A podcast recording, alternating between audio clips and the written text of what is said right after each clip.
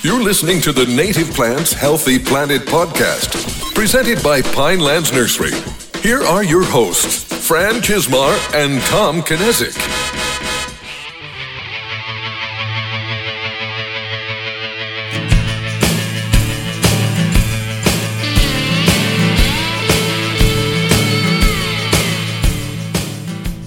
Welcome back to The Buzz, brought to you by the Native Plants Healthy Planet podcast, presented by Pinelands Nursery. I am Fran Chismar. And I am Tom Knezick. Welcome to episode 184, a special edition Buzz episode. Yeah. And uh, Fran, I am ready to spin that wheel. Wait, no, no, we got contacted. Oh, We okay. got contacted. We have a winner. So, and talk about hitting the lottery. So we we chose registration failed, Mm-hmm. Uh, which is Carol Pollard, who just also happened to be One, win the my lottery. listener shout shout Oh, out okay. last Yeah. week. So she got a shout out and then won a book. yeah. So, uh, congratulations, Carol, and the book is being mailed out as we speak. So, I, I Yeah, appreciate you. congratulations. Yeah, congratulations, and that didn't take anywhere near as long as I thought it was going to take Yes, to get winners. I projected that we wouldn't give the second book away until New Year's, Yeah. so we did it by Yeah. in two bus in three weeks. Yeah. And here we are, bookless. Nothing to give away at this point. we have but- we'll come up with something. But uh, before we get into all our great native plant information, we do have a couple other items of follow up to. Uh, to Now I wrote down and I, follow up on. I, I, don't- I wrote down in the notes that we're going to talk about something from your brother's trip to Japan. yes, but I don't know what it was. I think we were going to talk about their invasive plants. And, There- there are plants and some of their oh, their yeah. beautiful non-native street trees, which uh, just so happen to be native plants here. Yeah. So it's not like what we're seeing here is not happening elsewhere. yeah, I mean, It's like it's it's the it's the inverse. It's like we're looking in the mirror. yeah, he sent us beautiful photos of naturalized areas of Japanese silvergrass, Mm-hmm. which miscanthus, which is invasive, considered invasive here, and he he was taking pictures of them in in its natural, beautiful habitat. And then, what was the one invasive plant that he was saying was a big issue? And it was something from here. I thought it was one of the goldenrods, but I don't I- remember. I, I I thought it was too. See, I thought you remembered that. I thought it was Canada goldenrod because I was Yeah. like, well, that's an issue. Like even though it's a native, that can be a little bit of an issue here. Yeah, definitely, definitely. And So, then, uh, then yeah, all these um, uh, flowering dogwoods, the Cornus floridus, right? Cornus Florida, Florida, Florida. that were uh, all their street trees over there. Yeah, it, it's pretty interesting, you know. And you you come over to Washington D.C. and you have all the the Yeah. uh, Japanese and Asian uh, cherries, Yep, you know. yep. But you go there, you get the American dogwood. It's it's pretty funny. It's not what you think about, but it's it is like the the inverse. It's like the bizarro world, uh, just happening on the, the other side of the the world. Yeah, and I forget who it uh who told me this at some point, but it was um someone saying if you want to see like the best like American plant gardens in the world, you got to go to Europe. Yeah, I've heard that. I've heard that's where that. you're going to see the best ones. Yeah. because that's the new and interesting stuff for them. Yeah, So- it's pretty interesting. Uh, the other piece of follow up that I had was, um, I I screwed up on my article a little bit last week. Okay. Not a big screw up. It's articles online are so saturated with ads today Yes. that as I had what I'll do for and you do the same thing is we'll find the article, make sure we we like we'll copy out the parts that we want to read and put it in. So I had gone down, got to a point where there was a big ad and said, "Oh, that's the end." Copied what I wanted Yeah. and moved it over to our document and then um so we could read it. And then uh, when I went back to close it on my desktop, um, I happened to scroll down a little bit. I'm like, oh, there was a whole bunch more, and it was kind of like the the alternative aspect where you Okay. had the researcher saying, "Hey, this is why you don't need cardboard; just use more wood chips." And then you had someone who was not a researcher but was doing it in practice saying, "I've tried both. I have better luck when I use cardboard too." Yeah. Um, so if you haven't read the full article.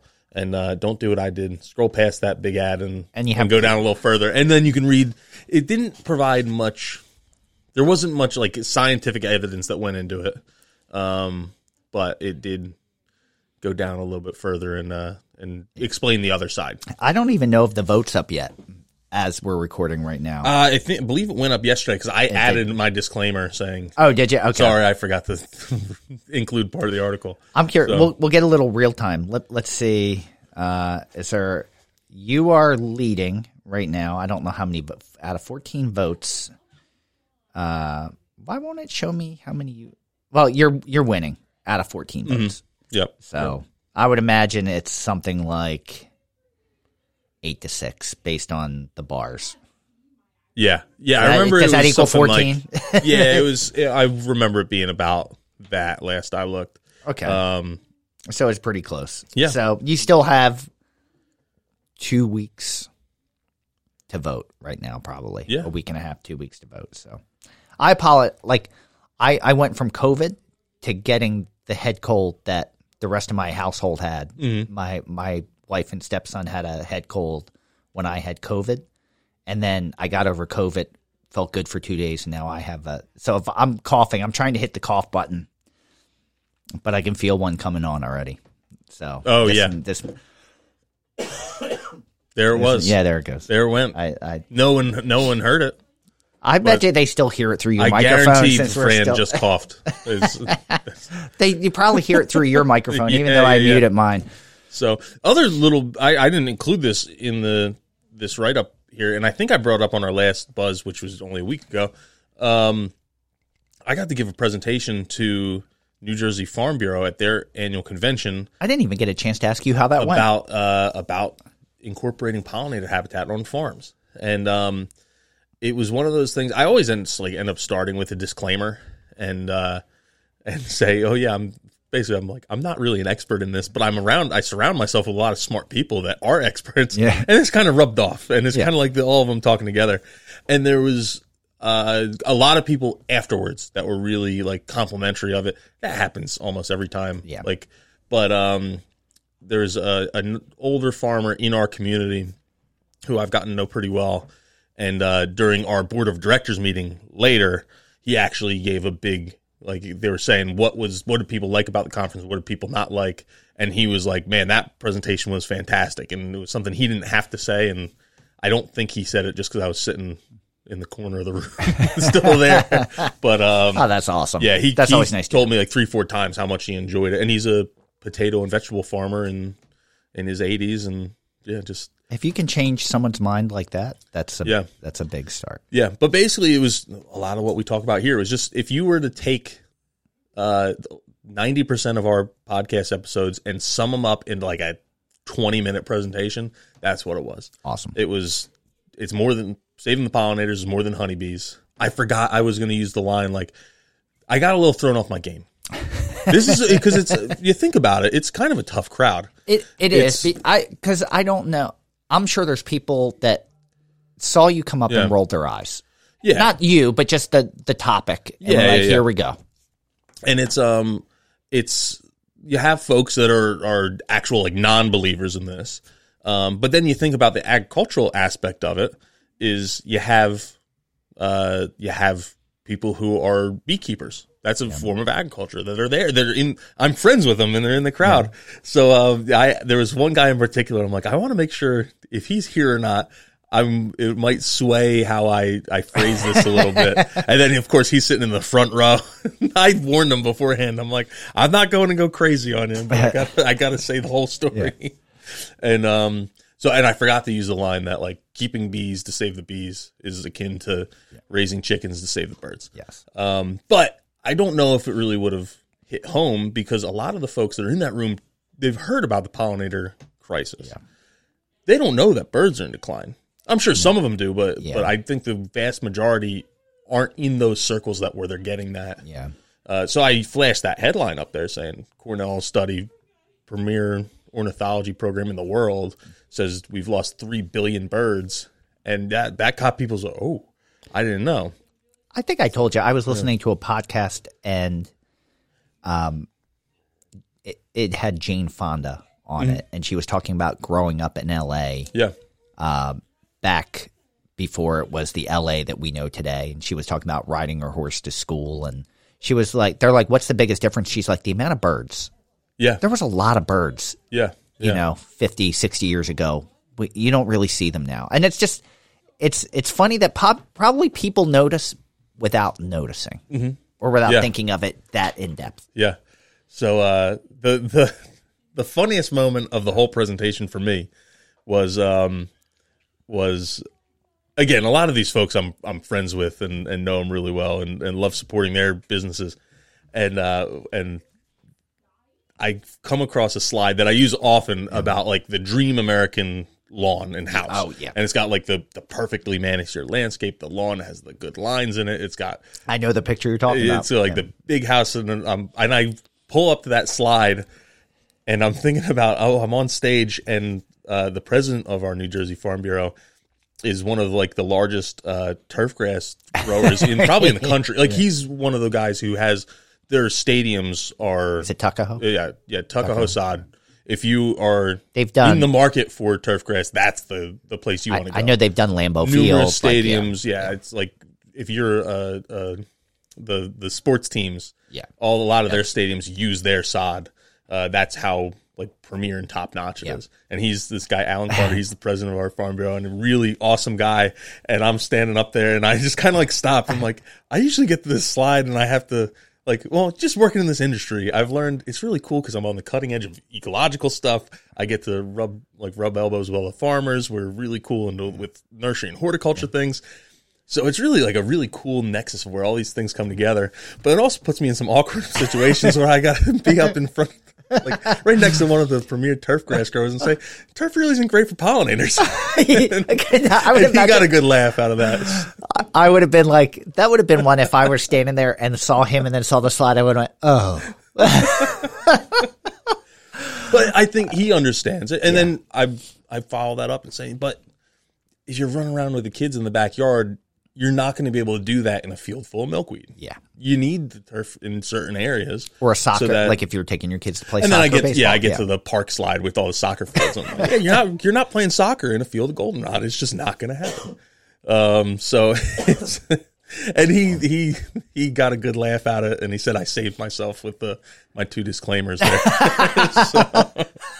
Oh, that's no, awesome. it's is um like I said, I wasn't sure how receptive people were going to be because the farming community uh, is aging rapidly. Yeah. I think every every year we go through like so in 2020 the average age of a farmer might have been 57 in 2021 it became 58 and Yeah. then it just goes up as the years go up. There aren't a lot of new farmers coming in or young farmers coming in um, to this industry. And as people get older they just you get a little bit more set in your ways. That's just the natural thing to happen um, i think the native plant community is actually a community of early adopters I, I agree. it's, it's yeah. people who are interested in new things and are the the sometimes the old dogs that did learn a new trick. Um, so yeah, I wasn't sure how it was going to be received because again, it's it's something it's been force fed down a lot- of these people's Yeah. throats, and now they're going to have it again. But um, But there are, like we've talked about it, we know that Xerces has worked with many farmers Oh, to yeah. create Yeah. Pollinator edge habitat to improve farms, like especially Yeah. Mm-hmm. specifically cranberry growers and things like that. So and the there are some people uh, that have adopted it. Yeah, my overarching message for it was, yeah, I'm not telling you you need to to give up your livelihood so you can save the bees and save the birds and all that. Uh, that's just not going to happen. It's not feasible because you give up your livelihood, the land you're losing the land. Yeah. So you need to be able to do this. So it's those edges where you can't get your machine into, like you okay, you got your your hedgerow, your ditch line. Well, you got to stay 10, 15 feet away. That's where you put your pollinator habitat Yeah. that's like you're not using it now you don't have to go and maintain it and mow it and all that you have something you know you're going to have to mow it once every two years which which a lot of times if depending on the crop they're going to be doing anyway but um that's where you're going to put it and it's like you got to be cognizant if you're if you're using insecticides you're not putting that pollinator ha- habitat downwind Yeah, because no, then that's it's not true. helping Yeah, that's true. and then you get into the vegetable uh, and fruit crop side of things. Oh man, now it's like now you want to do this because if you're a corn and soybean farmer, you're doing it because it feels good. Yeah. like it makes you feel a little better because you're putting in something that is you know that there's issues with pollinators declining, birds declining. This is going to help that, Yeah. but it's not helping you monetarily outside of the NRCS programs that might pay for some of that. Um, if you're a vegetable farmer, fruit farmer, not only can you use uh, create pollinator habitat and help ecologically, you're also increasing your pollination benefit because it's the honeybees are great at, at pollination for most crops, but not all crops. But it's actually the diversity of pollinators are what create more thorough pollination. So having the bumblebees and carpenter bees and flies and all the stuff that's going to visit beetles that are visiting those flowers, it's the diversity of pollination that is actually helping. The honeybees are good at what they do, but they aren't the most efficient pollinators. So now, okay, you had a honeybee go in and they did their thing, and then a beetle goes in and they do their thing, and now bumblebee shows up and they do their thing. You have more thorough pollination, which equals to a more just better pollinated crop. So you're going to have more fruit set, or or uh, uh, well, fruit set basically because yeah. tomatoes are fruit, eggplants fruit, um, and then it's going to be more uniform fruit set too. So that's why one you're so you have a, a financial benefit of like having yeah. pollinator habitat for that reason. One, second, you're attracting uh, your beneficial insects and your predatory insects that there's only so many aphids that are going to be in your little pollinator strip that you have in the middle of the field. Uh, and when those run out, they're gonna go into your crop and look. Like it's not like yeah, they're oh, no food here, so we're just gonna sit here. Like that's not how it works. they go and look for food, so they're gonna get all the aphids, or not all, but they're gonna start working on the aphids and and pest insects that might be on your yeah. your crop. Um, so in those senses, it makes a ton of sense. It makes a ton. and there's sense. a lot of crops, eggplants I mentioned, tomatoes I mentioned. Um, one of the ones that uh, I just read about preparing for this presentation, or two things are your uh, your vacciniums. So your blueberries, cranberries require buzz pollination. Oh, okay. Honeybees can't do buzz pollination. Oh. So you have, uh, and bu- buzz pollination for those who don't know is uh, bumblebees and certain species of bumblebees can actually like disconnect their wings um, and this is again not an expert, very layman's terms here. Yeah. So if I'm misdescribing this, someone write in and, and tell me that I'm an idiot. Um, so the honey or the honeybees cannot do this. Bumblebees, some of them can disconnect their wings and still buzz, and it'll loosen up those pollen granules in the in the flower. If like a honeybee goes in and just kind of rubs up against it, oh, it might get some, but it's not getting yeah. enough. And then it goes from flower to flower. Tomatoes, eggplants, those kind of things the bumblebee has to go in, disconnect its wings, do its buzz. All that pollen now shakes off, lands on the bumblebee. It visits the next flower and starts depositing. Yeah. Does it again, starts depositing and trading pollen.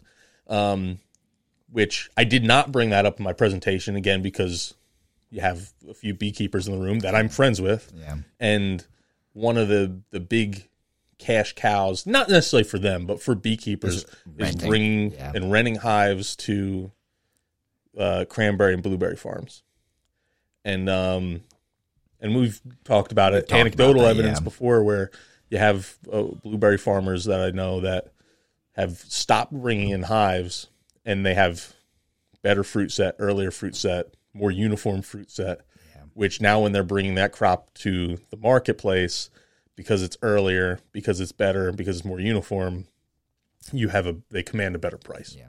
So again, find they're they're saving money because they aren't spending eighty to hundred bucks a hive yeah. for some of these places are bringing in hundreds of hives. So you do the math and the tens of thousands of dollars. There's some money. yeah, hives, there's some money there. And then you're also getting the honey money. You're getting a premium on your product. Yeah. And uh, and they weren't making money off the honey anyway because yeah. the beekeeper got that. Yeah.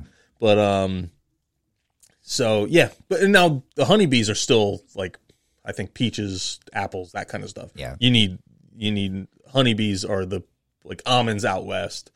That's what you need uh, honeybees for in a lot of cases. But that makes sense so, considering most of those plants are native to where. Yeah.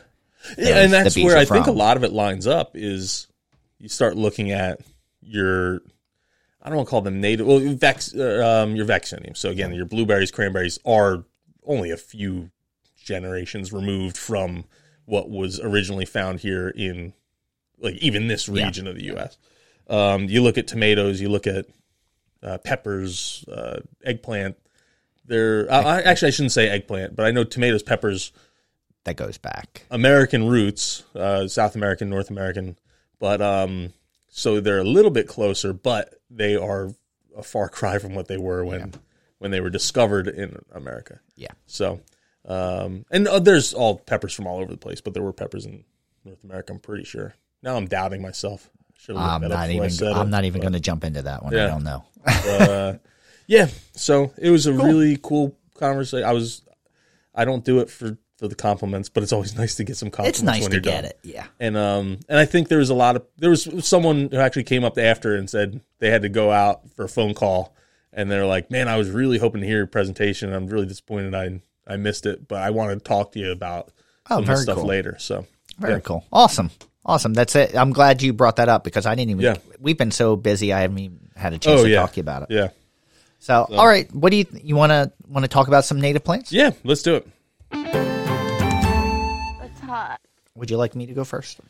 Uh, yeah, because I w- said I was going to pick one, and I don't think I've picked one yet. So I picked. Oh yeah, no, I did pick one. Yeah, you pick Yeah, one. picked Um, so my choice this week is red chokeberry, and part of the reason why I picked it is it's fruiting like it has a very heavy berry set this year, and a lot of things are, are have a good mass this year, and this is another one that where it's noticeable that it's fruiting much heavier than normal. Um, so I chose red chokeberry, which the new botanical name is Photinia pyrifolia. It was originally Aronia arbutifolia, uh, beautifolia, and had been reclassified. So the new name's Photinia pyrifolia. Um, it's it's always weird when the, the genus and the species get re, uh, renamed. Um, but right now, uh, as I mentioned, uh, heavy berry set with brilliant red fall color. Uh, this plant gets six to ten foot tall and can sucker and form colonies. You can make um, decent jams, jellies, fruit leathers, uh, but it is very tart fruit if you're eating it. Uh, but it is a little bit more palatable than black chokeberry. Black chokeberry is even more tart. Um, it, the plant itself can handle full sun to part shade, and it can take dry to wet conditions. I believe it's facultative or facultative wet, but it takes dry and wet. It's not a bird favorite, hence the name chokeberry, uh, but it can provide late season food for, for birds like meadowlarks, catbirds, and cedar waxwings. And it's also the larval host for numerous moths and hair streak butterfly. Yeah, very cool.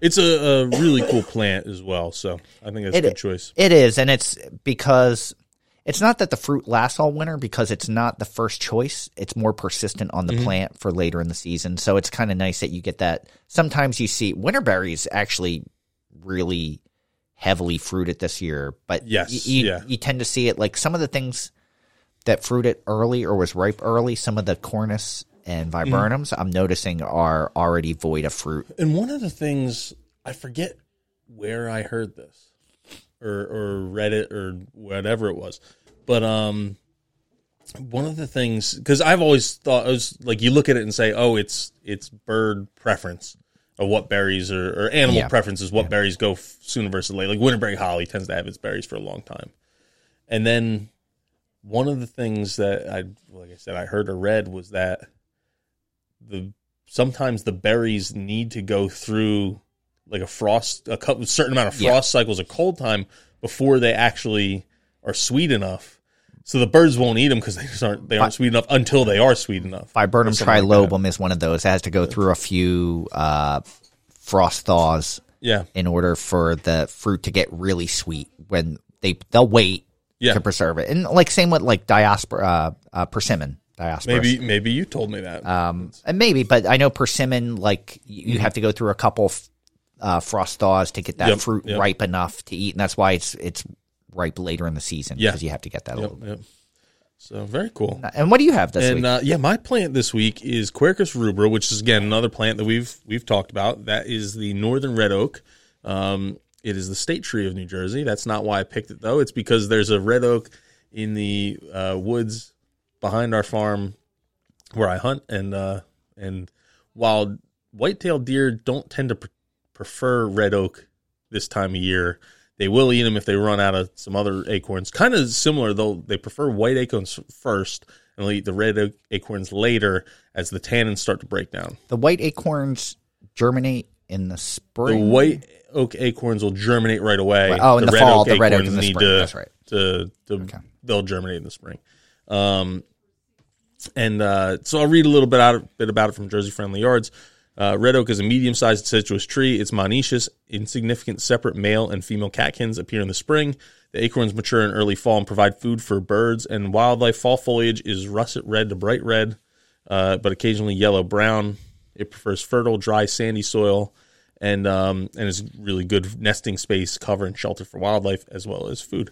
So, uh, and oh, I'll include this too. It's the host plant to butterfly and moth, lar- moth larvae, including the gray hair streak.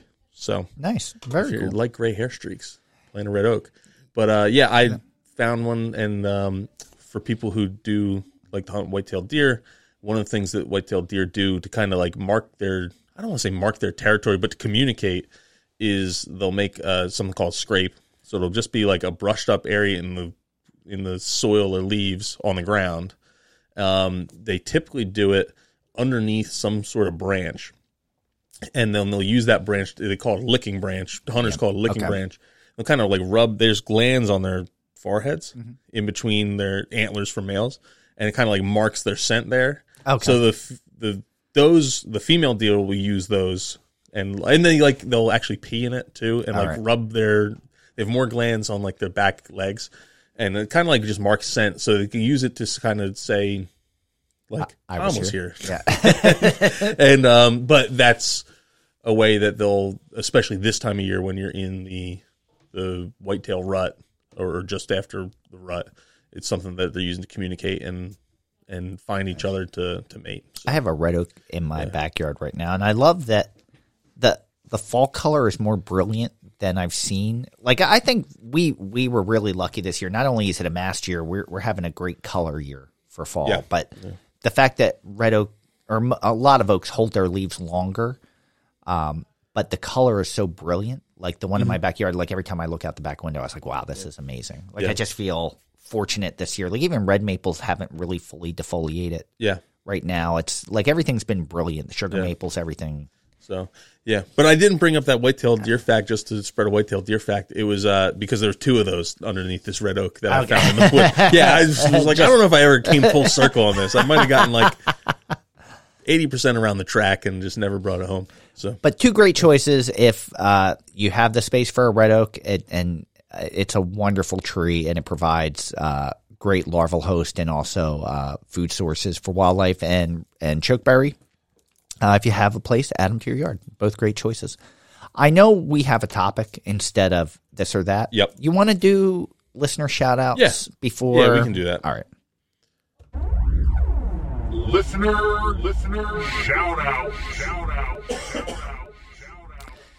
We don't have a now that we've given away the books, we're not getting as many uh, reviews and comments as as we've had the last last Which month. is okay. It it's just, okay. It only hurts our feelings a little bit. I I actually have a couple this week. Um, one is Austin Miller who uh, reached out and had some kind words about the podcast.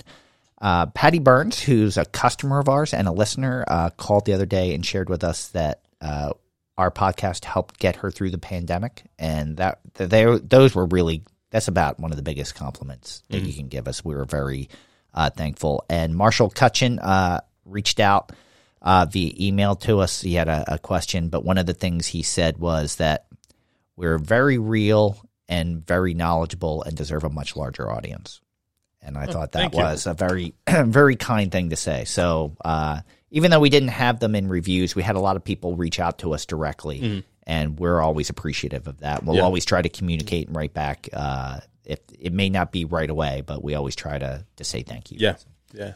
And then uh, mine one was from uh, Karen Schroeder, okay, who uh, who had purchased some plants and I know that name. Just left a left a note saying that she really enjoys the podcast. So I love it. Yeah, I love it. So do have a question or comment that came in, but I didn't have chance to vet it. You want to take a yeah, risk and just play it? We'll, we'll, we'll do it live. All right, here you go. Hi, fellas.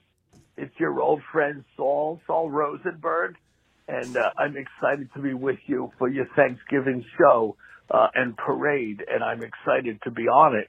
Uh, Thomas, I wanted you to know, uh, Mr. English Muffin, that I left a five star review uh, for your TV show on the MySpace page.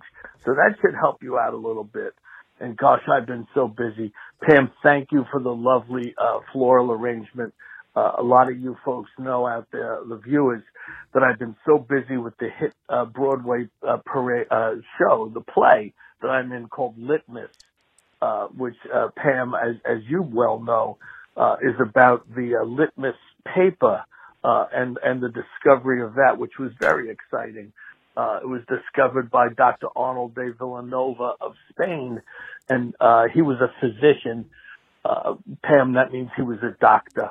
Anyway, guys, I thought we would talk uh, briefly about uh, a more traditional uh, native Thanksgiving, which would, of course, feature wild turkeys, uh, which the uh, pilgrims would fatten up with celery and stale French bread, so they didn't have to make stuffing uh, separate. Uh, they were hosted, of course, by the indignant people who were already here, and I call them the indignant people because they really got a short end of the stick of that whole deal. I think, uh, but more appropriately, they would be the indigenous peoples uh, who uh, shared their maize or corn uh, squash was abundant, so they would probably roast some squash, although they didn't really have pumpkin pies. Uh, venison, uh, which is very popular roadkill these days, I understand. Uh, of course, uh, cranberries, blueberries, and perhaps uh, they would all enjoy uh, a, uh, smoking some tobacco, which I know is not is frowned upon now, uh, and some Gaultheria tea. Um, Pam, I understand you've been putting up your persimmon uh, jam again, and uh, Thomas, Mr. English Muffin, I, I, I hope Pam will share that with you uh, because it is absolutely delicious. Um, fellas, I had a, a bit of a history I thought I would share with all of you. Oh, and Pam, by the way, congratulations on, on being married. I think that's wonderful. It's a bit puzzling. Um, and uh, I, I, Mr. English Muffin, I hope you and your family are well. Uh, so, fellas, that's about it right now. Uh, come see the play. I've set aside uh, uh, prime tickets for all of you, and I, I will set some aside for your listeners as well. Thank you, guys. Again, this is your friend Saul, Saul Rosenberg. Happy Thanksgiving. Wow, how long has it been? I was gonna say that was a blast from the past. there, are, again, I said this the last time Saul come in, called in, but there's a, a whole bunch of people who are very confused right now, um, listening to this. It's it's been so long that he just congratulated me on my wedding, which we celebrated our one year anniversary back in July. So uh, it, has been, probably been a while since Saul called in. For those of you that know, know. Uh, but Are you going to go see Litmus?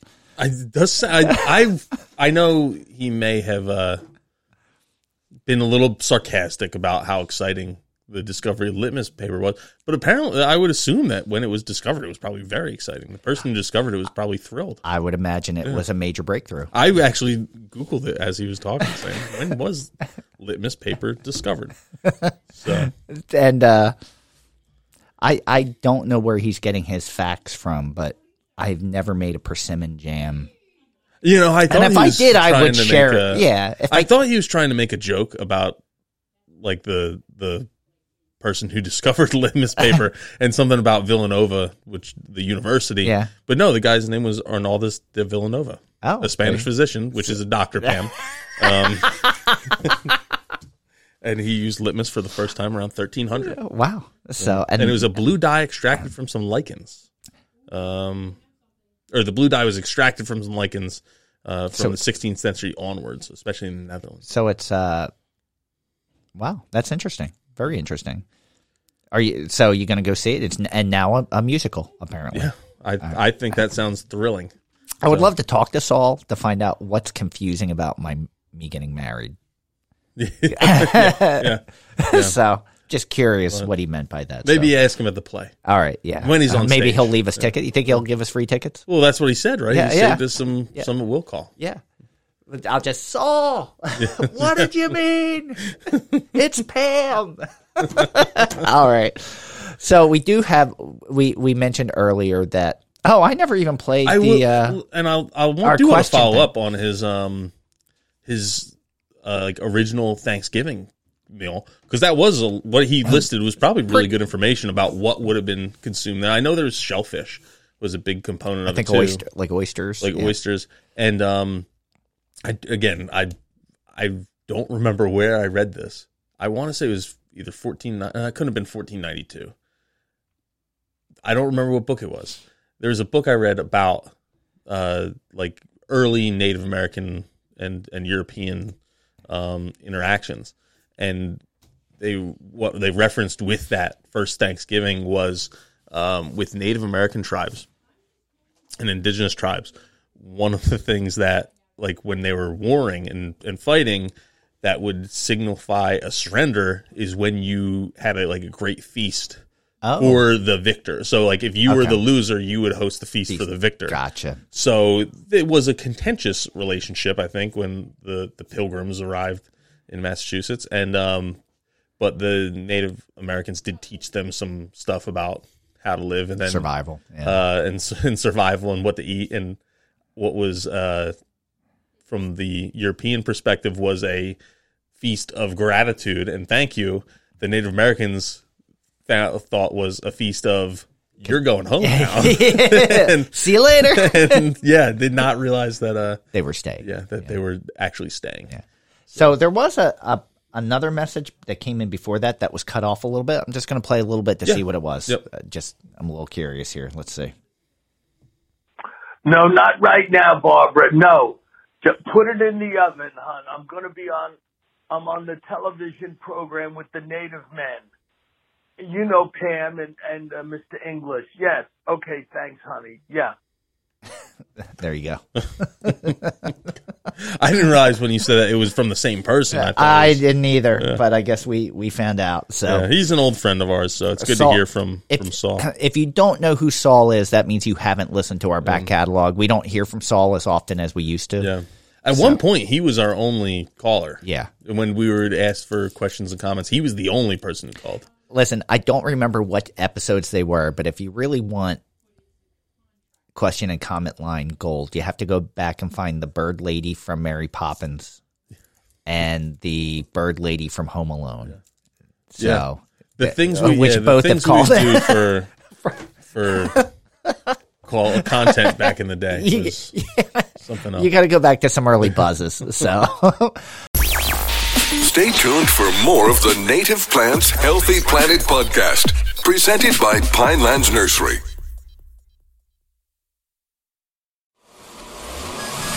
Welcome back to the Native Plants Healthy Planet podcast, presented by Pinelands Nursery. So we it in lieu of um, this or that this week, so that everyone would have a chance to vote on last week's. Um, we decided, and the fact that we're doing back to back buzzes, we decided that in the last buzz we brought up other native plant podcasts, and we thought we would share some of the ones that we've we listened to. Um, Tom, you're probably a much bigger podcast listener I, than I I am. I listen to a lot.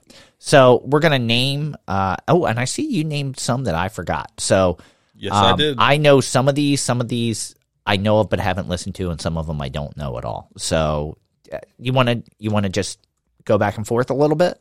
Uh, yeah, yeah, yeah. We can do whatever you want. All right. Um, you know, because I know. I'll There's let you know when I, I don't added know a them. lot more. Than, Yeah. yeah, than than what you had on here. So you know, and what's nice is a lot of these people are former guests of ours, also. So Mm-hmm. the the first one we have listed, and they're in no particular order. We're just bringing light to. There's a lot of options out there for native plant podcasts. One, Mm-hmm. we thank you for listening to us. Two, if if you want to know more, there's a lot of other good podcasts out there Yeah. where you can supplement supplement the listening to us. yeah, and sometimes it gets a little bit more in depth in that particular field. Yes. So, uh, number one, we have listed Jumpstart Nature, which is Griff Griffiths, that who we just had on uh, just a few episode, three episodes ago, and uh, Griff is such a a a fantastic one. He's he's knowledgeable, but two, he's a great personality and can pre- present things in a way where it's simplified and entertaining and you can't stop listening. So, Jumpstart Nature, I think, is a way where he brings up a lot of the topics that we've talked about, but they're shorter and sweet. they bring on a lot of the experts. They make those topics palatable, um, so so that you can. I, I think a beginner can easily listen to this and get a lot out of it. Yeah, yeah. One that uh that I will then uh bring up that is not on your list, friend, because I realized that we forgot to put it on there, and many of you listen to this already. Is in defense of plants. Yeah. Um, really something I used to listen to a lot more before we started doing our own, and uh, every once in a while I just pulled it up too. And I'm like, oh, there's one or two that I really think would be interesting to listen to here. and we can name But, them. um, and like I said, some of them we can speak a little more intimately on. Maybe some not Mm-hmm. as much, but and that's one where they did such a good job of uh, of going really in depth about certain topics, and we, with our approach, were much more beginner level. Yeah. was the idea. yeah, So yeah, yeah, no, totally. You want to pick the next one? yeah, I can pick another one. All right. I was going to let you do the next. All right. All right. The uh, restoration conversations, Mm-hmm. um, which is Jean Lynch, who's a customer of ours, and she's worked for, I believe, New Jersey Audubon and, and so many other uh, great places. But she got inspired from listening to us and wanted to go more in depth on some of these restoration projects uh, and people that Mm-hmm. are, are really involved in restoration and have a much broader conversation. There's not as many episodes. Yeah. Uh, but the episodes that are there are really good. Yeah, that's what, what I was going to say with that podcast in particular. Is I I wish it was uh, more than a, a twice a year thing. Yeah. That's yeah, I do too. There's a lot of really good stuff there. So I get excited when it comes out, and then you have to wait. Yep. Uh, but it's I love the idea of it, Mm-hmm. and I love where it's going. Yeah. Yeah. So then uh, we actually had John Magee from the Native Plant Podcast way back on on a panel uh, about using native plants at home. I, I forget the title of the episode, but that was basically what it was about. Um, and uh, yeah, that was another one that he was the only game in town for a long time that For a long time. talked about native plants and um, and again got really in depth, really in the specifics on stuff and and kind of made it fun too. Yeah, in depth, definitely. but but fun. definitely And earn that uh earn that explicit label by Yes. cracking a beer at the end. yes, but we we see John every year at a, an industry trade show in Mm-hmm. January, and every year he contemplates hanging it up. So every new episode you get from John, consider it Yep, a gift yep. because I know. You know, and one of the things that we've talked about with other podcast hosts is eventually we all start sharing the same guests. When you look at our guest list, you Mm-hmm. Yeah. look at some of these other guest lists, you're going to see a lot of turnover, and you have to therefore try to make it different. Mhm. Say this person has been all these. What can I do differently? Yeah. One and one of the funny things with uh with the Native Plant podcast is they record all their episodes over the winter Yeah. and then release them over the year. And twice it's happened to us where because ours are we're recording usually within of, a month, yeah. uh, if not a week of when we're, this is going to air. And um, twice it actually happened where they had a conversation they recorded in January that they were going to release in August, and we had the same guest on the Yeah. same week. Um, I'm thinking like Uli. Lorimer was the last one. Yeah. It happened with Kyle Lybarger one time. It was like with Kyle, with Kyle we we our guest bailed and we called him up and said, "Hey, can you come on like this afternoon?" Like and now, he did. yeah. And then we both released our podcast the same day with, and it was like conversations six months apart. But Uh-huh. Yeah, which is, Yeah. you know, we always cringe a little bit when that happens because it's not done on purpose. It's just accidental. But um, next podcast is another former guest, uh, Shannon Trimboli from Backyard Ecology. And if you want like a very inviting, informative conversation, uh, there's something about Shannon's voice that's just puts you very much at ease. Uh, she's extremely knowledgeable. She can go a little bit more in depth, but again, makes it palatable for the average person. And it's just such a kind and informative podcast. It's hard not to like it. yeah, yeah. And then uh, the one I thought you were actually going to say, Fran, but you skipped over. It was a late edition. Was completely Arbortrary Oh, because you listen to that more than I do. Yeah, yeah. I'm sorry. I I was leaving that one for you. But, Oh, okay. Yeah. No, you don't have to. no, okay. You can take it if you want. all right, I so- can skip it. completely Arbortrary again. Former guests, uh, Casey and uh, why am I drawing a blank? Casey Clapp and Alex Crowson. Alex Crowson. Thank you. Uh, and it's not all native plants, even though they they do talk about some native plants and and a long history. They go really in depth. I, Mm-hmm. They do their research and they're giving you a story. And they'll even have trees that are invasive and then explain to you why they're invasive and why they're bad. And mm-hmm. they rate each tree at the end so that you know this is a good tree or a tree with merit and this is a tree that doesn't deserve merit. But they have those conversations. They don't just skip over things like Pyrus uh, calleryana. Yeah. They, they have that conversation. But with a knowledge and a depth, but in a storytelling way. Mm-hmm. Like they have a way of weaving a story that makes it entertaining and pulls you in, exactly, regardless yeah. if it's a native or a non-native. Yep. Yep. There you go. And um, the next one that we had on here, another, uh, well, I think she was a guest. I know she's a listener, but she, the wild she story wasn't a guest. They weren't a guest. We they hosted our live podcast. Yes. That's why yeah. what happened. But um, is uh one of the hosts is Kim Carrero from the Hudson chapter of the Native Plant Side in New Jersey. They actually started a, a, podcast called The Wild Story, which I've listened to a couple episodes now. Uh, brought it up on the last our last episode too, um, and it has like poetry, nature poetry woven in, and then they have some really good uh, gardening. It's a really different approach. Inspirational guests. Yeah, it's yeah, it's a lot different than most of the other things you hear out there. So a little no, more flowery all. than us. You want to uh, go? You want to go with another one since I did. Yeah, yeah, yeah. So because we're gonna hit a point we're where getting I don't the ones know that, uh, yeah, these are a lot of the ones I added late. We should have like mixed them in. Yeah, but, that's all right. Um, one that I really like from a, like a habitat management standpoint, and uh, is and I listen to a lot of hunting podcasts. Um, but there's one called Land and Legacy, and uh, it's Adam Keith and Matt Dye, and they're two folks that I listen to a bunch and and really love their advice on uh, now like their their native plant focus is more on attracting wild game. Yeah. But they're also like, well, it's the same stuff that's going to attract bees and birds and butterflies and all the other stuff that's really cool. But uh, but if I go to and and they're habitat consultants by yeah. trade, so they're going to farms where the guy wants to hunt big deer and and turkeys and that kind of stuff. They go to their farm and then they're like, if I say, hey, you can plant all this stuff and get birds and bees and and butterflies, the guy's going to laugh me off the farm. If I say you plant this, you're going to have bigger deer here. You're going to have healthier deer here, uh, and then you're also going to be supporting pollinators. Then they're all in. Like yeah. that's they're like, oh, I'll spend a, a, bunch of money on that, but they wouldn't just do it for.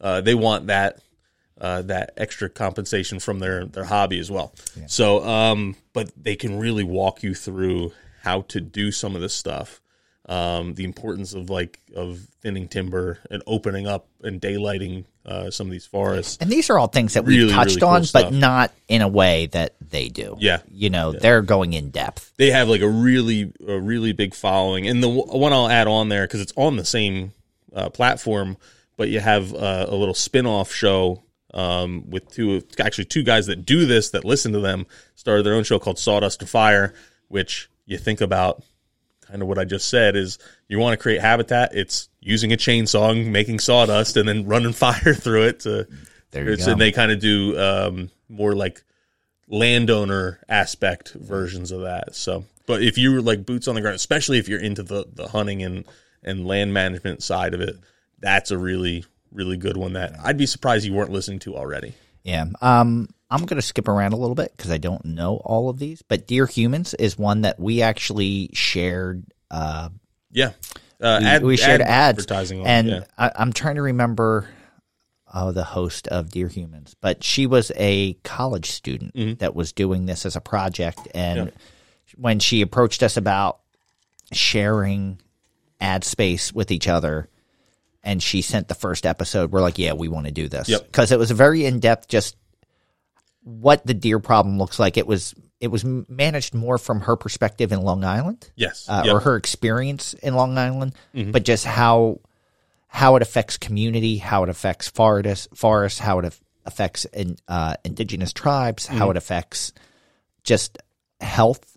Yep. Health reasons. It, it was, I think it was a four part series. Yes, I believe four, four yeah. one hour episodes, I believe. So it's uh not a long listen, but it's a very worthwhile yeah, listen. Definitely. definitely check that one out if you don't know. Yeah. One I listen to again on occasion. It's I I have all my like hobby. This is one of the things that's uh, probably interesting is people are listening to this because it's something they're passionate about, but their job is different. Like they might work in finance or, or something else, but they love listening about native plants and this is where they come for their like their respite, uh, auditory respite. That's an that would be a cool band name, Fran. Ooh, It's auditory respite. I, I'm, think I'm using those words properly. I'm right? writing that down. Uh, I actually started a band name. Not that I know how to play an any instruments. A band name uh, notes in my uh, Yeah. phone. but uh where I I'm listening to com- not this is what I do for a living, so I'm listening to other stuff that are some of my other hobbies, um, in addition to using native plants. But um, so when I run out of those, I'll listen to some of the the native plants stuff just to stay in the loop. You want to hear some of my my band name ideas? Yeah, yeah, Yeah. Were you a Parks and Recs fan? yes. So Andy's list of band names. I don't remember It's that, season but- one when he goes through all the names of the his Okay. what his band band were. Oh yes, yeah, yeah, yeah. So I have Dead Society Poets, Garden Sounds, Kangaroo Kicks, Kangaroo Punch, Lucky Charm Bracelet, Five Head, Three Head, Telephone Mutiny, Crunch Captains, Dogfish, Fish Dog, Krusty Tude, Liniment Stick, Three Sided Square, Four Sided Triangle. And now auditory respite. Auditory Respite. I'm going to leave that one for you. That one's yours. Yeah. Auditory Respite. very punk, Fran. That was very, very punk. But anyway, I was talking about the podcast "Growing Greener" by Thomas Christopher. They run out of the Berkshire Botanical Garden. Um, probably a lot like smoother listen than than what you hear with us, but some really good conversations. Yeah. Um, and someone I've been meaning to reach out to about collaborating on some stuff at some point. Uh, just haven't done it yet. So uh, I'm just trying to see ones here that I can Yeah, I'll, talk. I'll do it. I'll double up because again, most of these are ones I you, added. you skipped over. What did I skip over? You skipped over Native Habitat Project. Oh, I was you going to let you talk I- about that I, one. It's because I uh, I accidentally highlighted it on my page. So I'll talk about. The, well, do you want to talk about it? Because you don't know. No, I'll let you talk. All right, I'll so I'll talk about about the Native Habitat Project, uh, which is a, a. It's been a year since they lost an episode. I was their last episode, which is not a. Were you really the last I was the episode? last episode I know they they, were having some issues And they getting want- guests. They Like- want to have. um They want to kick it back up. They're just too busy. So it's like it's So something they good- they like. They got. uh They were were had advertising appeal. People were were actually advertising with them. Um, but they just have so much else going on with their business that they haven't been able to relaunch it. I talked to Kyle about a month ago now, and uh, maybe a little more over a month ago, and he was saying, "Man, we really want to do this, and just it's hard to find the time." It is. So- Oh, it is, and it's it's hard to organize. You know, fortunately, it's it's part of our jobs, Yep. which makes it a little bit easier because you can carve out a piece of, Mm-hmm. of time and say I have to do it. I'm going to go to the end and point this one out because you were a guest on this podcast and you never really. I don't know if you ever announced it.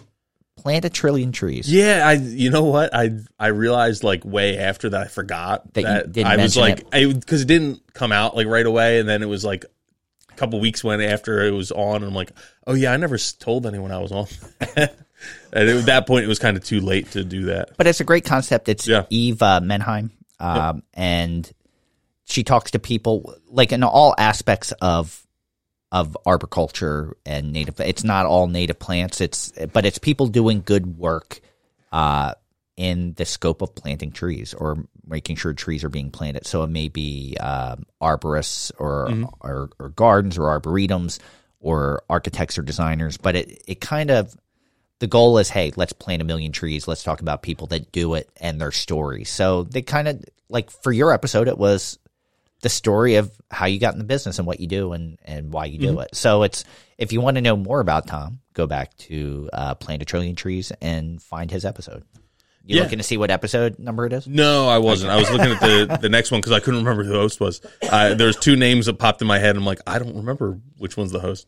But there's a, a newer podcast called Go Native: The Business of Native Plants, um, hosted by That's- Cami Donaldson. and who, so it's a lot of florida yes, florida Yep. nurseries and florida native plant nurseries and um, yeah, so that's a fascinating one for people who are in the native plant business because it kind of gives you you can listen to how some other native plant nurseries are, are operating and doing things. Yeah, we Um, have uh, cultivating place, which is Jennifer Jewell, and that one's been around for a while, Mm-hmm. Oh, and it's a it's a very popular one, and it's uh, again a unique way of presenting some of these uh, stories and ideas that I, I don't know. It's it's Mm-hmm. like much like if you like listening to Shannon Trimboli Yeah. at Backyard Ecology, I think you would very much like Cultivating Place. Yeah, and some of the the next few are ones that I don't get to listen to as much, um, but I'm aware of, and I know they they aren't necessarily native plant specific, but they they dabble with it from time to time, and that's uh well, Crime Pays Botany doesn't is actually one where he's really heavy in the native plants now. I- I'm familiar with it, but I haven't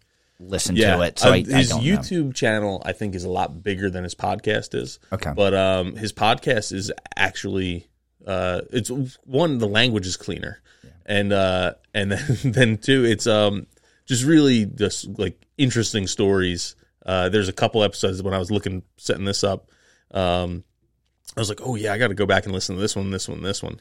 It had been a while since I last listened to to them, but um, and someone that I've also been trying to reach out to to actually do a, a co podcast yeah. with us.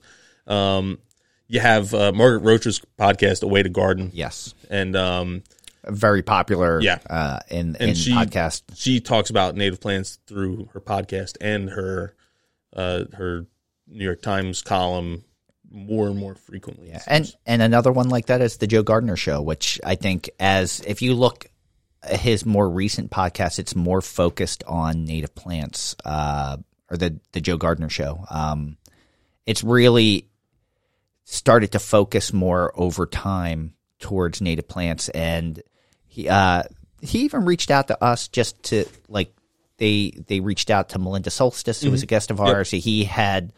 Um, the Crouch is on Yes, uh, yep. about the HOA, and he he wanted to talk to Melinda, and and uh, he he said some very nice things about our podcast. So Mm-hmm. Yeah. we're very appreciative of that. Yeah.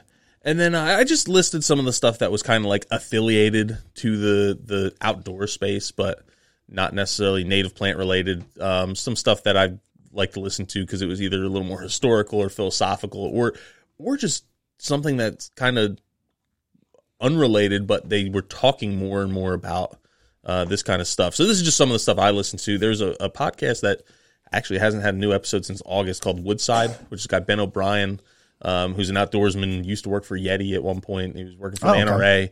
NRA. Um, but uh, this is over a year ago now. He had a line because he lives in a, a suburb in um, of uh, Bozeman in Montana. Montana. And he's like, "I'm pulling into my my like my development."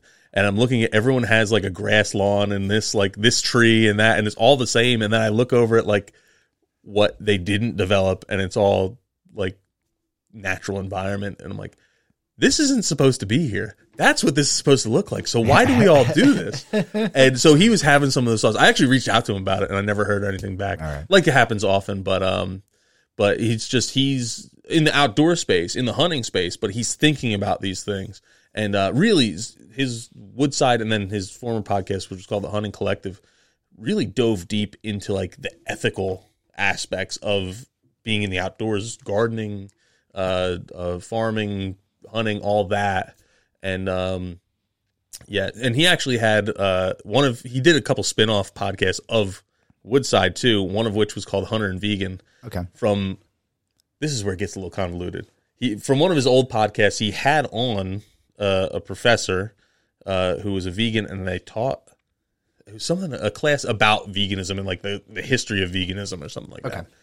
And he had him on just saying like to kind of understand because you think like they're they're opposite ends of the the Yes. horseshoe here, but they really have a lot in common. Yeah.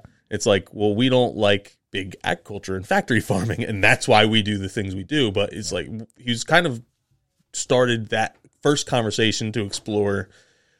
Well, what was it that drove you that way and me this way when we had the same issues with the same problem? Um, and uh, they end up making their own podcast where they kind of like just had a friendly debate, and it was like of those issues. Oh, It's like, well, how do you feel about this? And like, why does it drive you that way? It drives me this way. And they're friends, and they like really come together, and they're saying the same things, but for like For different reasons. they went got to the same place or completely different places for the same reasons and it's just interesting hearing that thought process how they're like on the same team and on the same page just doing completely different paths Oh, that's interesting. You know, I'm going to check that one out. Um, yeah yeah and that was just like a i think it was an eight part series they did together Um, there's another podcast I listen to called Your Mountain, which really dives. It's out west, it's Wyoming, but it dives into some of the politics behind what's going on in natural spaces. Again, two guys who who uh, the lawyers, one, and then actually they were supposed to come on at one point. They said they they said, "Oh yeah, we definitely want to do it," and then we just couldn't get something scheduled, and then kind of fell off the radar. Probably someone I'll reach out to Yeah. again, but um, because we want to dive into like the infrastructure bill Yes. and all that kind of stuff. What does that mean for native habitats? They're looking at more from a wildlife perspective. We're looking at it from a plant perspective, but it's the realistically. I was it's the- looking forward to that one. Yeah, stuff. it It's- just didn't happen. so they break down some of the like the legal things that are going on primarily out west, but what it what the ramifications are for wildlife, land access, that kind of stuff. Um, this one's is like completely different, and uh, it's called "We Measure the World." It's put on by the Meter Group, and uh, and Meter, if you're familiar, is like a, a it's a scientific company. They build scientific instruments made for like um not what a, environmental measuring. I guess Yeah, is what yeah. you can use it in labs too, but it's like soil moisture meters and weather stations and that kind of stuff. Um, I listen to it more from a nursery perspective because they build a lot of or they build some stuff that we use here, and uh, just trying to measure soil soil moisture. But you have some they have some really smart people on That sounds kind of awesome. And like get into their little niche of why they're measuring soil moisture in like the desert in Arizona and like on how it's changed over the years and why it's it's a sales pitch in a way Yeah. because they're saying like this is why using this equipment is important but go use just it. some Yeah. really uh really fascinating uses for that stuff um gamekeeper podcast is put off put on by mossy oak and mossy oak has a native Oh, nursery okay. I, I was wondering if you're going to So- bring that one up. I didn't know the name of their podcast. Yeah, yeah. All So that's uh in the outdoor spaces like a, a top or wilderness, I think is the category is like a top podcast. But um they have a I I'm recommending that just for this segment. It's guy Dudley Phelps who runs Mossy Oak Native Nursery. Really cool guy, and they have an Ask Dudley segment on that show right. where people write to him about plants. And they have a lot of plant centric episodes. Uh, Kyle Lybarger has been on there. Um along with a lot of other folks that are talking about like helping kind of how land legacy was Yeah. building uh, native habitats uh, last couple i had here were uh, well one the hunting public again a hunting focused channel they're getting more and more into like habitat restoration. And it's like oh yeah why why? And it was kind of from their own observations as people hunted primarily on public land what they were seeing when they went places and like oh there's uh, the conservation reserve program and it has all these native grasses and wildflowers in it. Why are we seeing more big deer there than than in these farm fields or vice versa? And that, so that's kind of how they got into it. And one of the hosts is uh or the guy Zach Ferenbaugh and uh, has a guest on um and I'm blanking on his last name. His name's Ben. I'm blanking on his last name. Robinson. Ben Robinson. Ben Robinson went to college with my brother. Ben has actually Oh. agreed to be on our show Yes. too. Yes. So- All right. Now I okay. I know where you're at now. But he's actually started a company where he does this kind of habitat restoration uh, type stuff. So, um, but it's again hunting focused podcast. Why are they talking so much about habitat restoration? It's because they go hand in hand. yeah. Um, and then some other just interesting ones from the Meat Eater group or Meat Eater itself. Really cool conversations about the outdoors. Touch on native plants a little bit. Uh, Bear Grease is more historical, where they really dive into history, and uh, you hear about the people, but how they're utilizing their environments. Um, there's a really cool series on Daniel Boone, um, and they have some really cool stuff there. And then Wired to Hunt again, hunting podcast, part of Meat Eater, and then they're talking about habitat restoration. We should- again, Kyle Lybarger was on that We should podcast. we should probably bring up cut and retie. yeah, yeah, Which cut is and retie. uh, Joe Cermele, who was Yep. used to be part of the Meat Eater Blanket. Yep. What was it the Bent podcast? yes, yep. You know, fishing habitat. We talked to him about creating good fishing habitat. Oh yeah, Uh, what was I don't know if it was a podcast or not. I remember you talking about it's like a family that does like bison. Is it like oh.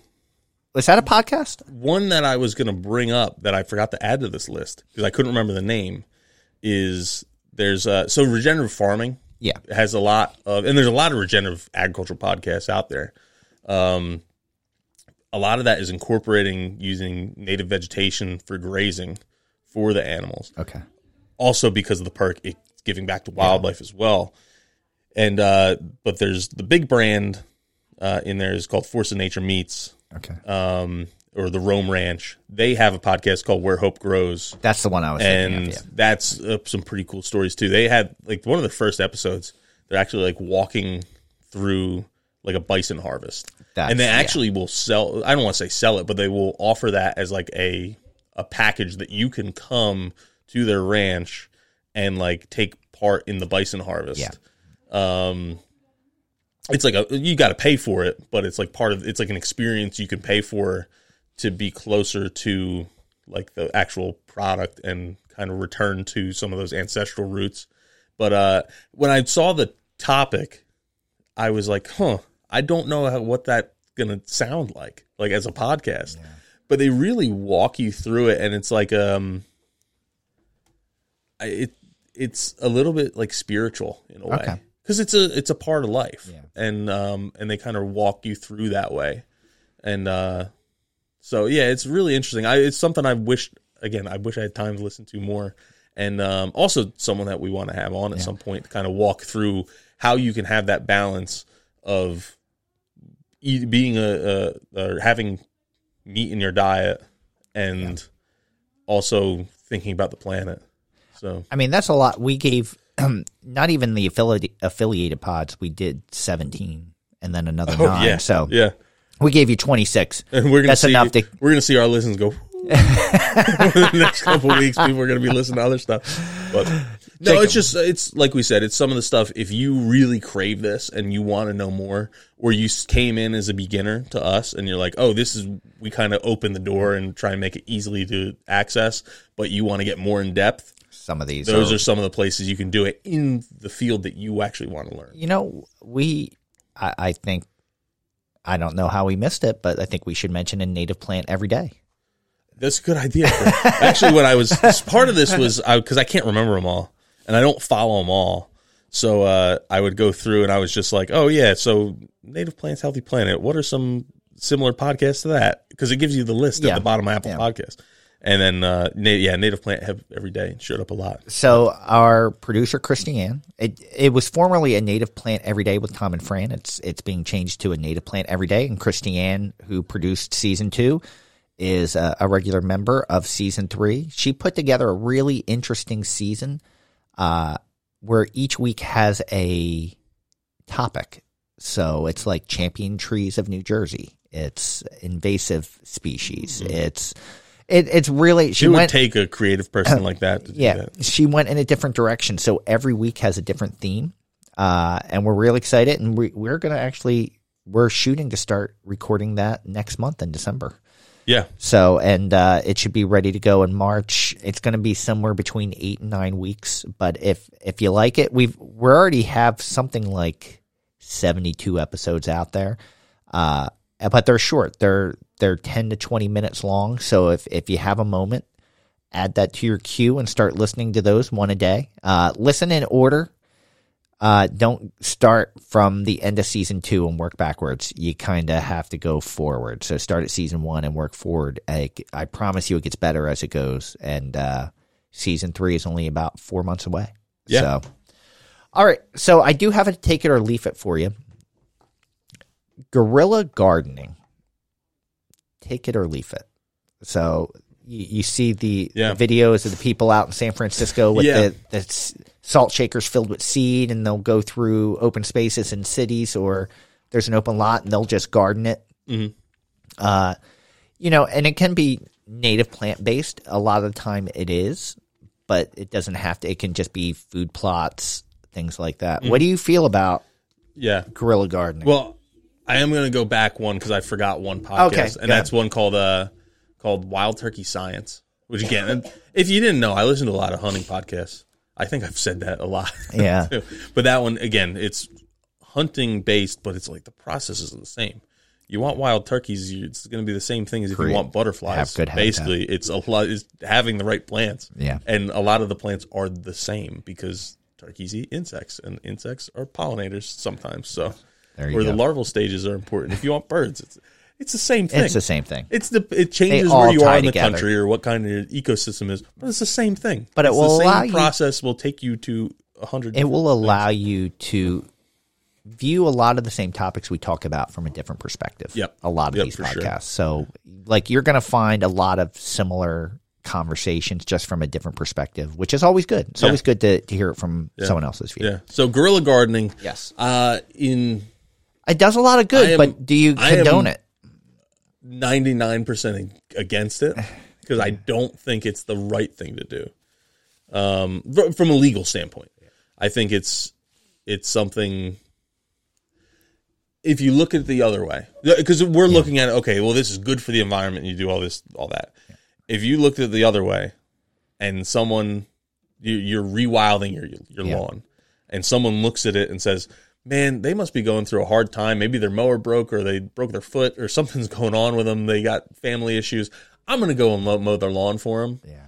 Are you going to be happy?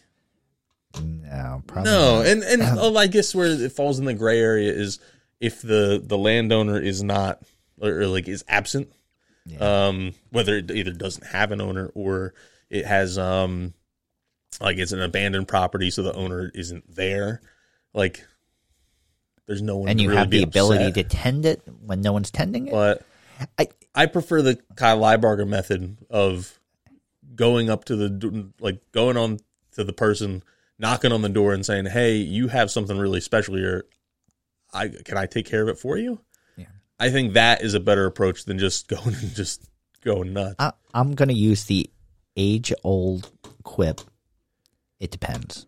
yeah, and it's yeah. um you know i look at some of these videos and say it's a, uh street tree pit that the tree died and it's just vacant and the the city Mm. Yeah. may not do anything for a year or two and you you plant some seed for native perennials and it does some pollinator good until that situation gets fixed. Is it causing damage?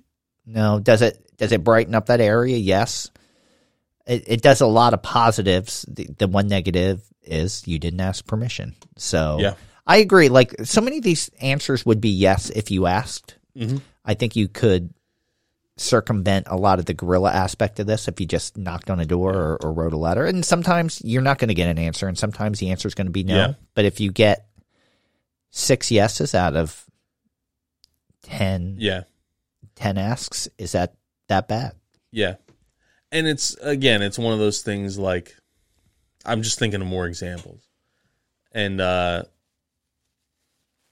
if if someone says, well, or there's that little plot, and you could you could spread your you think, oh, I want to spread wildflower seeds there, but then someone else could think, well, I'm going to plant a, a like a green bean bush there.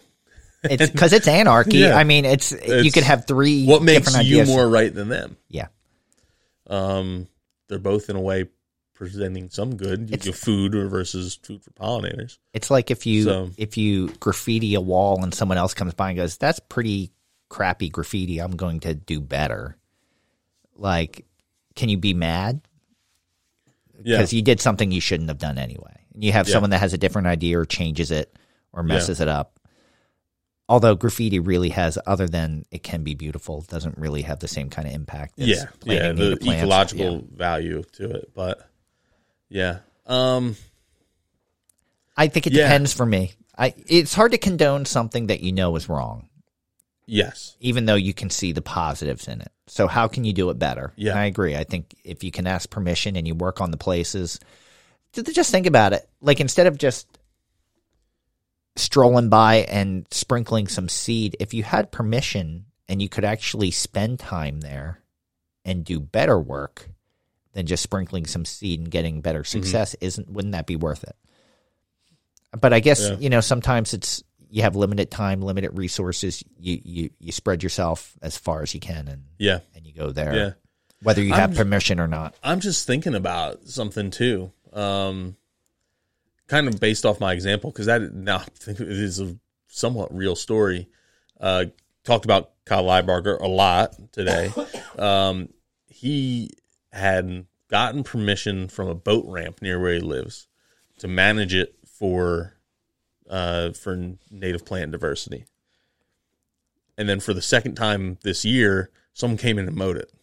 Oh, and they had eyewitnesses kind of describe describe the tractor, and he's like, "Well, I called the landowner. yeah. Uh, like he's like, I called the highway department, they didn't do it. I called the city, they didn't do it. I called uh, the county, they didn't do it. I called the the whatever, they didn't do it. So who did it? and Yeah. then he's like, eventually he boiled down. He's like, I think of a nearby homeowner thought he was helping out by mowing. He's like, oh, they don't, they can't send someone out to mow. I don't think it looks nice. I'm gonna take care of So of I'm it. just going to take care of it because I'm helping out. So I guess in a way, that guy's guerrilla gardening, and because they didn't like Kyle's guerrilla gardening That's gardening, very true. That's very true. and not that Kyle Kyle had permission to be there, but But you know Yeah. what? That's where signage plays key. yeah. Well, he that was the thing is he had signs up. Too. Oh, did he have signs yeah, up the and the guy just person went still around the mowed? stuff, like literally dr- Ow. mowed around the sign. The Wow. signs that said no spraying, no mowing, just mowed right around them. Wah, wah, wah. Um, yeah, but uh, No, But that's he's- that's guerrilla gardening too. the If person you, if you who see did something, that might have been looking at Kyle and thinking, "Oh, this guy's just doing it. He doesn't have permission to be there. He's just putting up these signs." well, that's the other thing. It's it's depends on your view. If Yeah. if someone went out and planted all these native plants and then Yeah. someone mows it, who's right and who's yeah, wrong? it's it, Either again, of you it's have one of those things. It's like, how do you know? How do you know it's not being managed? There isn't a plan there. It's again, ignorance is bliss, and uh, and it is it is tough. It is tough walking around knowing all these things, knowing all these things, and seeing like how how like bad things can be. Yeah, no, I agree. and uh, and having the moral dilemmas, the ethical dilemmas that that come along with it. But yeah, I I I don't I see the I see the point behind it. I just don't think it's the right way to go about it. And I think there are better ways to go about it. Now, if you went, say there was the abandoned tree pits, and you said, "Well, I'm going to do it the right way and go to the city," it's going to take you a year or, or yeah. more to do it, and it's then it's going to be like a real I thing. cou- if I they could have had approve, plan- yeah. they're going to say no or they're going to approve it. But it's like, okay, can't you just find someone else who'll just let you do it? Is it would it be better to go to your say you don't have you live in a city, you don't have a place, you know, uh, there's a community garden down the street, or there's a a neighbor who has like a little bit of lawn. Like, wouldn't it be better to say, go ask them if you can use some of their space than just go and do random stuff? Um, I don't know. It's I don't know. I well, I. I It depends. personally I think yes, that is better. Uh, and because then you know it's going to be continually managed Very true. because you're going to have more investment in it. But um, yeah, yeah. All right. I, there's There tons go. of places I look at. and I'm like, oh, that would be great if I had some native plants there. So are you definitely leafing it? I'm in the middle. I can't pick. yeah, no. I'm, I'm leafing it. I don't think it's the right thing to do. I, like, although it is better for the ecosystem, I think you can have more of an impact.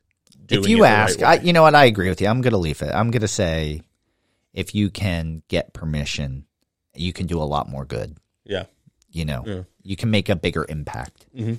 if if you just ask those questions, and maybe maybe you have that conversation with someone that go, I never thought about that. Maybe I'll yeah. I'll I'll do that as well. And it's so you have that abandoned tree pit. yeah, Like the city is eventually going to come and fill it. yeah. Eventually, Right to whatever. the city and say, "Hey, I noticed this. I would like to file a complaint, Can but I- it doesn't have a tree." Yeah, Like because eventually, you're even if you seed it with native plants, they're eventually they're going to come and fill rip it, it and they're going to rip it all out. yeah. Can I adopt So- or ask? Can I adopt a tree pit? Yeah. Can I take care of this tree pit? Yeah, I think like you might get Stewardship more. is a good thing. Yeah, you might get more progress by by filing those complaints and being active that way than just going rogue. I agree. So- I like talking through these things Yeah. sometimes because it's amazing how it just takes another five minutes of discussing it to kind of maybe change your your thought on it. Yeah, So I thought I was going to go one way, and I'm leaving it. I thought I was going to end up taking it, go, going into it. yeah, But I think I feel different after having the conversation, and that's Yeah, why I- it's important to have that conversation. yeah. I, I think a lot of it for me is just it's gonna the people who don't understand it is gonna leave a really bad taste in their mouth, and that's how you're gonna build up animosity against that mission, not for that mission. No, you're, you're right. So You're absolutely right. Yeah, because you're gonna have, especially when you look at what it can be, go along with. Like the guys in the the, the people in San Francisco, Yeah, were they skateboarding and doing it? yeah. They, they were using one wheels, Yeah, like and, and you're gonna have people looking at them and saying, "Look at these like young hippie hooligans, Yeah. and it's and they're like I they're doing something that's good, for the world. yeah. I'm not saying they aren't, but you're gonna turn people off just because of how they're doing it. That pretty much seals that we're not going to have them on as a guest. I did reach out to them and they never Yeah, they, they might never they responded. could they could talk me out of it. There's a lot of things that I've been really firm on that I changed my mind on. So Hello, the- cultivars. yeah, the, the phrase I always like to use. is I used to, well, I, I got to rephrase it because that's we're this kids show here. I used to poop my pants, but I don't anymore. I, but I probably will in the future. It's like it's, things change all the time, and so Oh, that's good. Yeah. that's good. All right, I, I say we end it on yeah, that. yeah. So with that, we're going to be wrapped up. Thank you for joining us today. We hope you enjoyed listening to the Buzz. Thank you everyone for listening. to Native Plants, Healthy Planet, presented by Pinelands Nursery. Thank you, RJ Comer, for our Buzz intro theme music. Uh, wouldn't be the same without you. Make sure you stream or buy RJ's music wherever you consume music or check out his Americana playlist on Pandora. Thank you to Dave Bennett for our native plant anthem. You can follow us on Twitter, or I should say X. I guess I should update that. You can follow us on X at Pineland Eh, just keep Nursery. calling it All Twitter. Facebook at Pinelands Nursery NJ, Instagram at Native Plants underscore Healthy Planet, and YouTube at Pinelands Nursery. Uh, don't forget about the question and comment line. You can call us just like Saul did. Call us at 215 346 6189. I will repeat that 215 346 6189. It's also in the show notes. You can ask a question or leave a comment. We'll do our best to play it on a future episode of The Buzz. And again, thank you to all of the members in the Native Plants Healthy Planet Facebook group. And there's a wonderful post going out right now about adding um, Native Plants Healthy Planet merch to your Christmas list, I saw that. Yeah. which which I think I I'm 100 percent for. And that. I'll, I'm going to fill everyone in on something because we've missed it the last couple of years.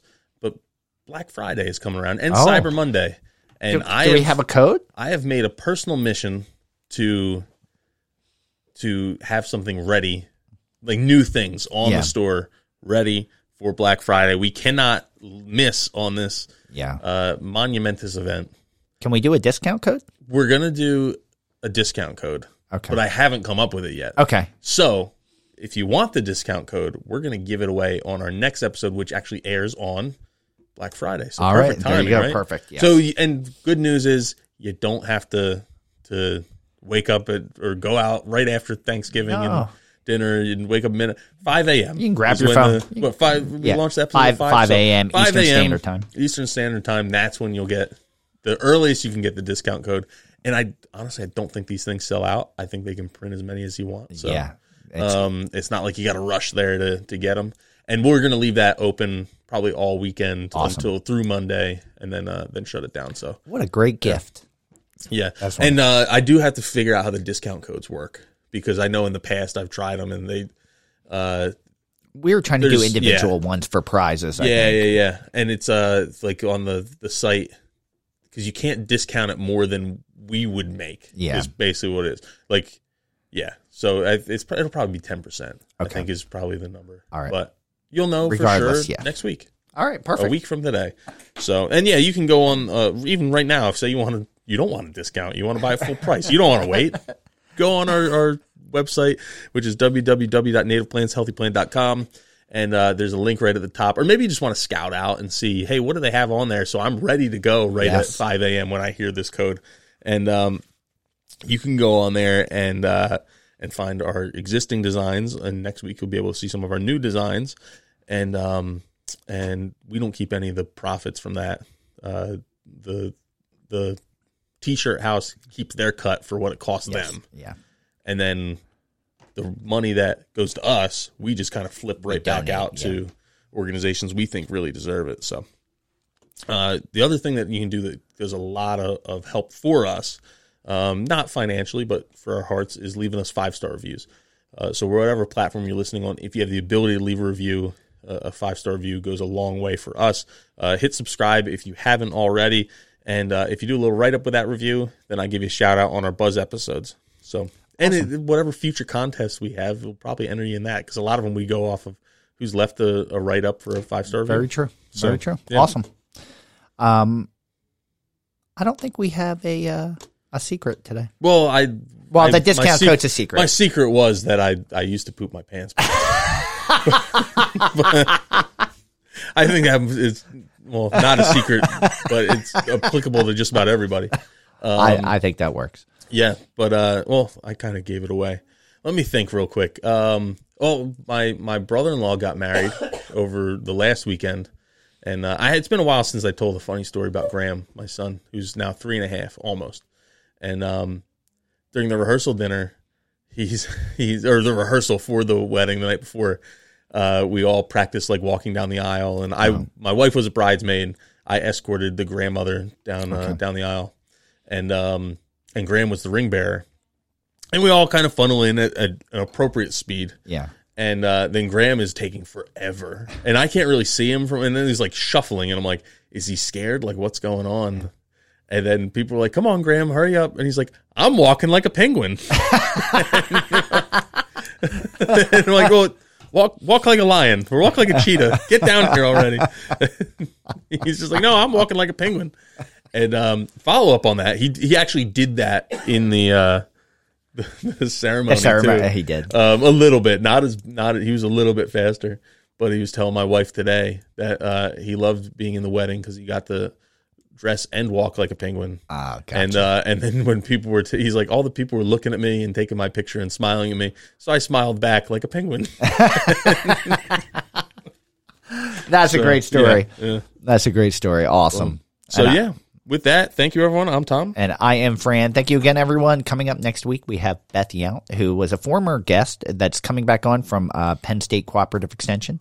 And we're talking about the myths and uh, the myths of mosquito, or the, mm-hmm. the myths and truths about mosquito control. So it's something we've talked about many times, and it's nice to actually get an expert on to discuss that. So we'll see you again next week. Mm-hmm. And until then, keep it native.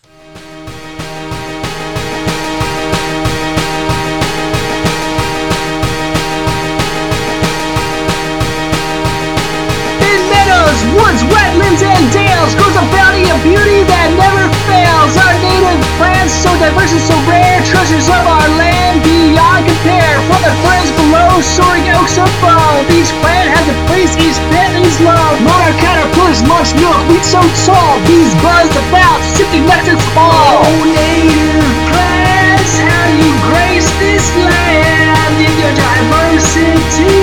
We will take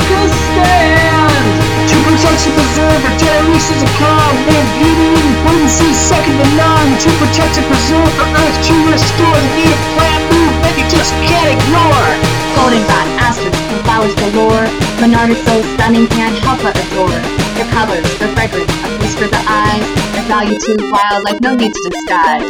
Native plants how you grace this land? In your diversity we will take a stand